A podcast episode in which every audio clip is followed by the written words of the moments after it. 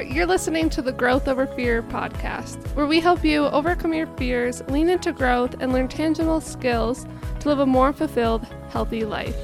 I'm your host, Sarah Martin, personal trainer and online fitness coach. If you're wanting to gain confidence in who you are, let go of your fears, and feel proud and energized to live a life you love, then this show is for you. Now, let's get started. Hello, everyone. I am back again. Thank you so much for tuning in to this week's episode, where we will be talking about how to break a bad habit. Habit formation takes time, consistency, and patience, but a lot of times we're stuck with these bad habits that keep that we keep doing in our daily life. So that's what we're going to get into today. But before we dive in, I want to start with a quote that I start with each episode. And this week it is you are either on a success curve or a failure curve. The problem is that most people don't really completely realize what one they're on until a lot of time has passed. That's because we all make a lot of small decisions every day that don't have immediately noticeable results or effects. So, kind of going off of that and leading into this week's episode, it's important to remember that our daily decisions that you choose to do or not to do are what compound over time. You don't see changes happening right away, it usually takes time. Then all of a sudden, things in your life either start improving or declining. And it's easy to make the right choices each day, but it's also just as easy not to do them. So, kind of going off of your habits, we have these daily habits. For example, eating a Big Mac and some fries isn't going to make you overweight instantly, but maybe doing that every day or on a regular basis will compound over time and you'll definitely see those effects show up. Same thing with like finances, right? We overspend one day and then a little tomorrow, and over time that adds up and all of a sudden it's a big problem. but eh, we want to focus on doing the things to make yourself and your life better as time goes on. And how we do that is, like I've always said in my episodes, we want to start small. And it's a good news that it's the same small daily decisions that can really make your success or failure over time. So, one day at a time, one decision at a time, believe in yourself, and you got this. So, just a little bit of encouragement for the week. But let's dive into the bad habits. How the heck do you break a bad habit? It can feel overwhelming and frustrating to kind of be stuck in this cycle of, okay, I'm doing good. I'm not, you know, going to McDonald's or I'm not getting fast food because that's what I want to stop doing. And then all of a sudden, Saturday rolls around you don't have food at home, you go get fast food. Sunday rolls around, maybe do the same thing, and then you try again Monday. It can apply to any right situation, but that's just one example. We get in this cycle and loop when we try to make good habits and then we're good for a little bit and then we slowly go down and go back into that spiral.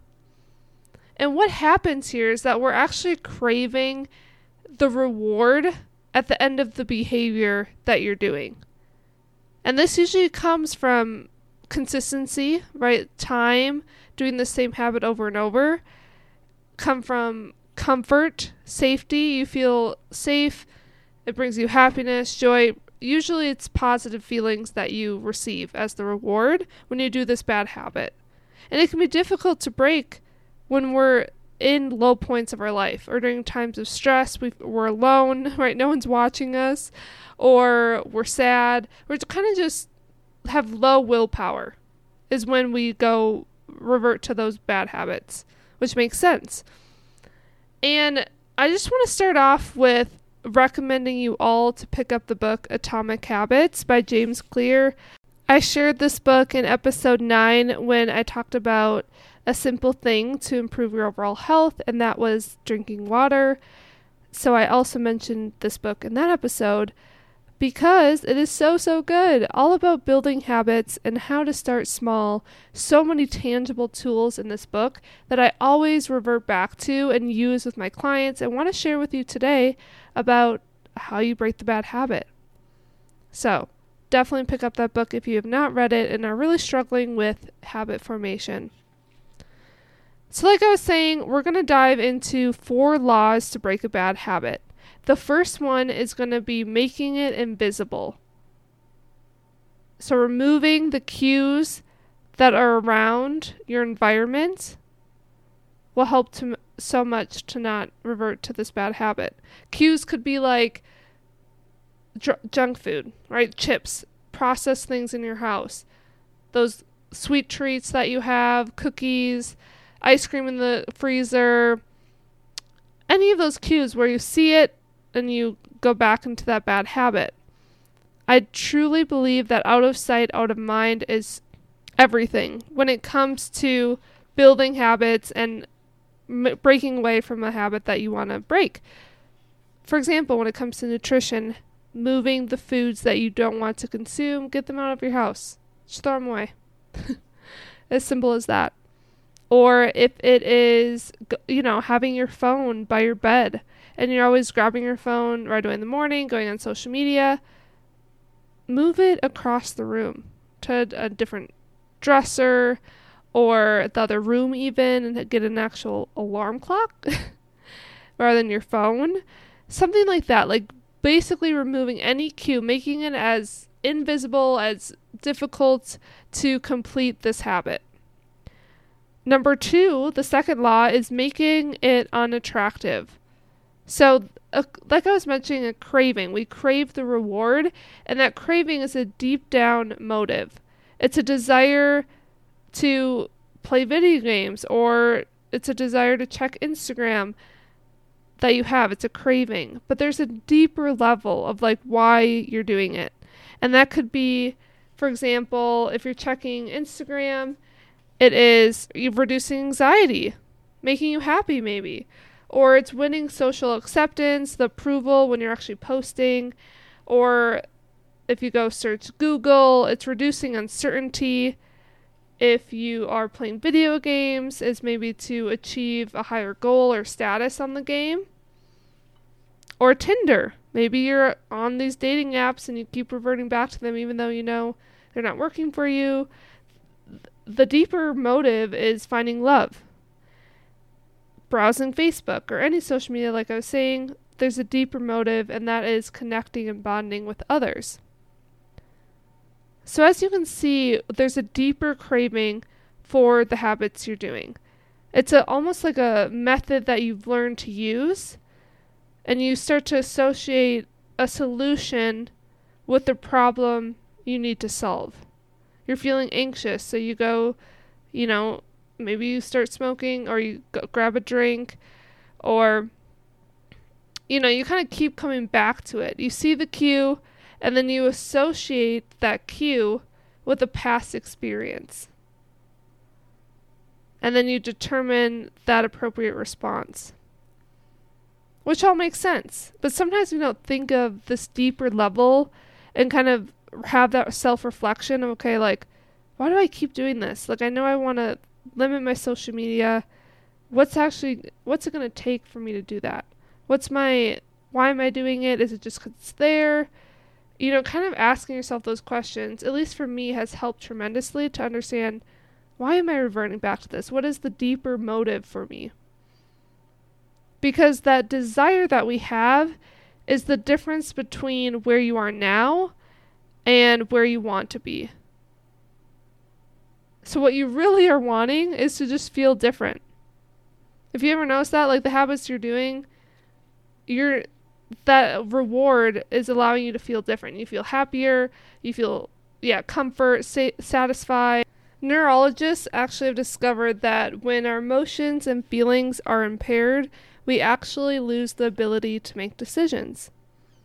We have no signal of what to pursue and what to avoid.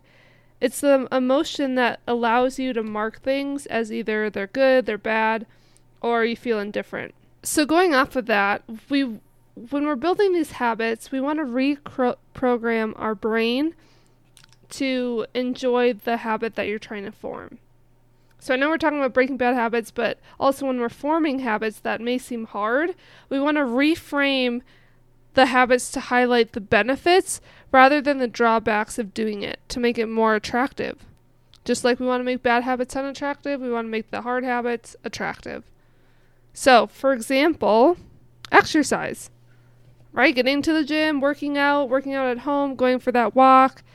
Many people associate that with being challenging and getting sweaty and drains their energy and maybe wears them down or it just feels challenging.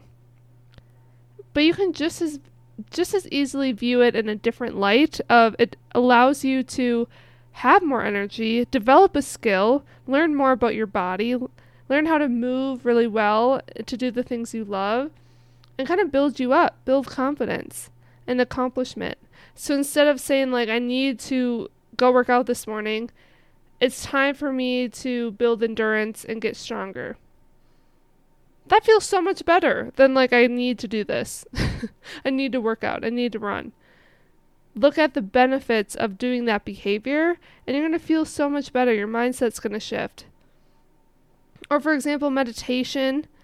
I know anyone who's tried that or praying or anything that's like just self-reflection anyone that's tried it for more than a few seconds say it's so frustrating and it can be when the next distraction immediately pops into their head. And instead of transforming that frustration into delight, when you realize that each interruption gives you a chance to practice returning back to your breath, learning that skill of transformation of rather than distraction, you're able to catch yourself back to what you were thinking about or just being calm. Or even nutrition. If you're never have meal prepped before and now you're like, I need a meal prep so that I can have lunches ready for work. And that seems very challenging. I don't want to set aside two hours and every Sunday to do this rather than be like, okay, realistically, I get to cook healthy meals so that I have more time during my week and am fueled properly, have energy, and I'm not you know, going to these fast food restaurants that I know don't serve me well and set me up for losing weight. These mindset shifts are so little and they aren't magic, but they can really help change the feelings you have when you associate this with a particular habit or situation. And going off of that, one of my favorite tips for this is actually creating like a motivation ritual. So simply associating like habits with things you enjoy doing, like the cue can be a little motivation. So this can look like if you're trying to journal in the morning, maybe you love having your coffee in the morning. So the coffee you make your coffee, that's the cue to go sit down on the couch and journal. Or if you know you are putting off work projects, you put in some headphones. Every time you put in that headphone, play some music, you get to work. Something that like brings you joy, right? Like coffee brings you joy, journaling, you know, you want to start doing. Kind of associating some motivation behind it will have you feeling better about doing the habit and maintaining that. And that's one of my favorite ways, especially like days when I don't want to work out or get moving and I literally put music on headphones. I feel so much better. Or like just start dancing around in the kitchen because I'm low energy. Whatever it is, like something to just get you feeling happy and feeling joyful helps so much to do the task that you probably, you know, you don't want to do at that time. And then the second tip I have around rebuilding this habit, the hard habits, is going to be a two minute rule. And I've talked about this before. I actually called it a five second rule. And there is also a two minute rule, actually. And this is when you break down the habit to be very, very small. So just like you want to run for two miles, becomes tie your shoes, or folding laundry becomes folding a pair of socks. I love this rule and I use it five second rule, two minute rule, same thing. Using it to just take action in a small, small way. And I love using it because it's like, okay, if I start doing that small thing, you'll continue to reach that reward. So if your goal is to read a book, read one page, then it's read one paragraph, then it's read 10 pages, and then it's, you know, reading a whole chapter. And then pretty soon you read the whole book. I love using this because it seems so much more achievable rather than looking at this large, big dream goal that we have of losing 50 pounds or whatever it may be. We can break it down to small steps and small habits.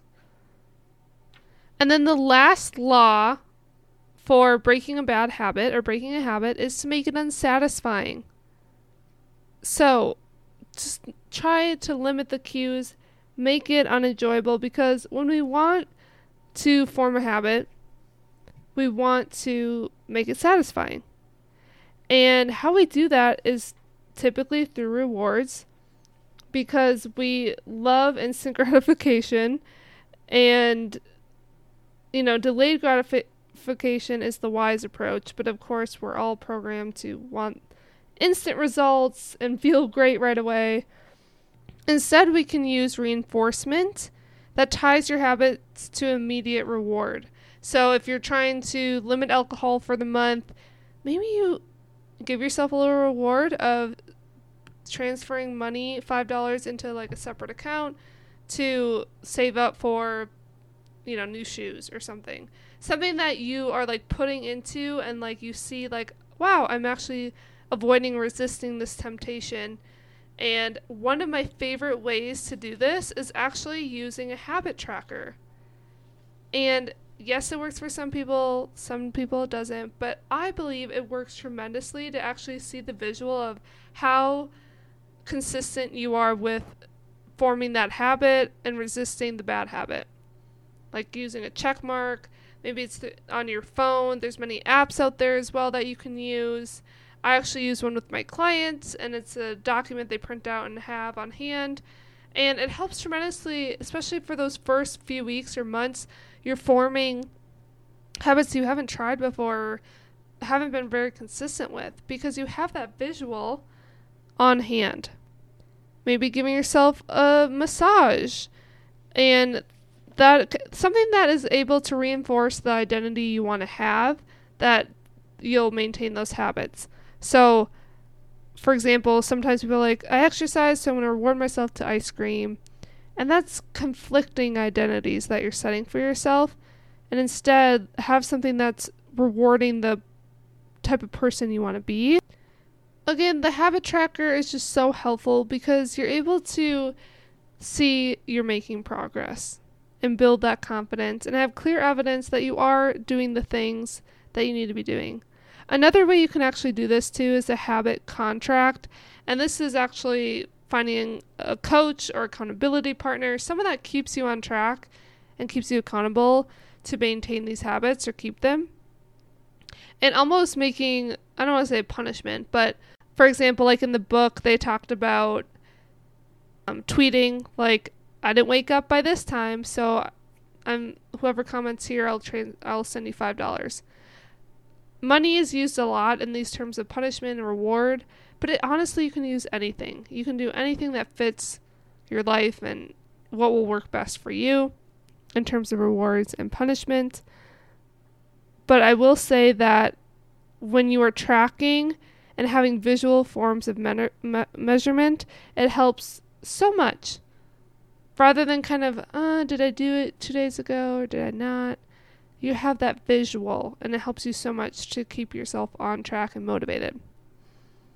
So, to kind of recap everything in terms of breaking a bad habit, it's four laws make it invisible, make it unattractive, make it difficult, and make it unsatisfying. So, this week, I encourage you to really think about it. Like, what habits are not serving you well, or you keep reverting back to and you know it's not helping you reach your goals, think about what is the craving you are wanting? What is the deeper motive behind that habit for you? And try and reframe it into the habits you want to start doing. And those habits you want to start doing, why aren't you doing them?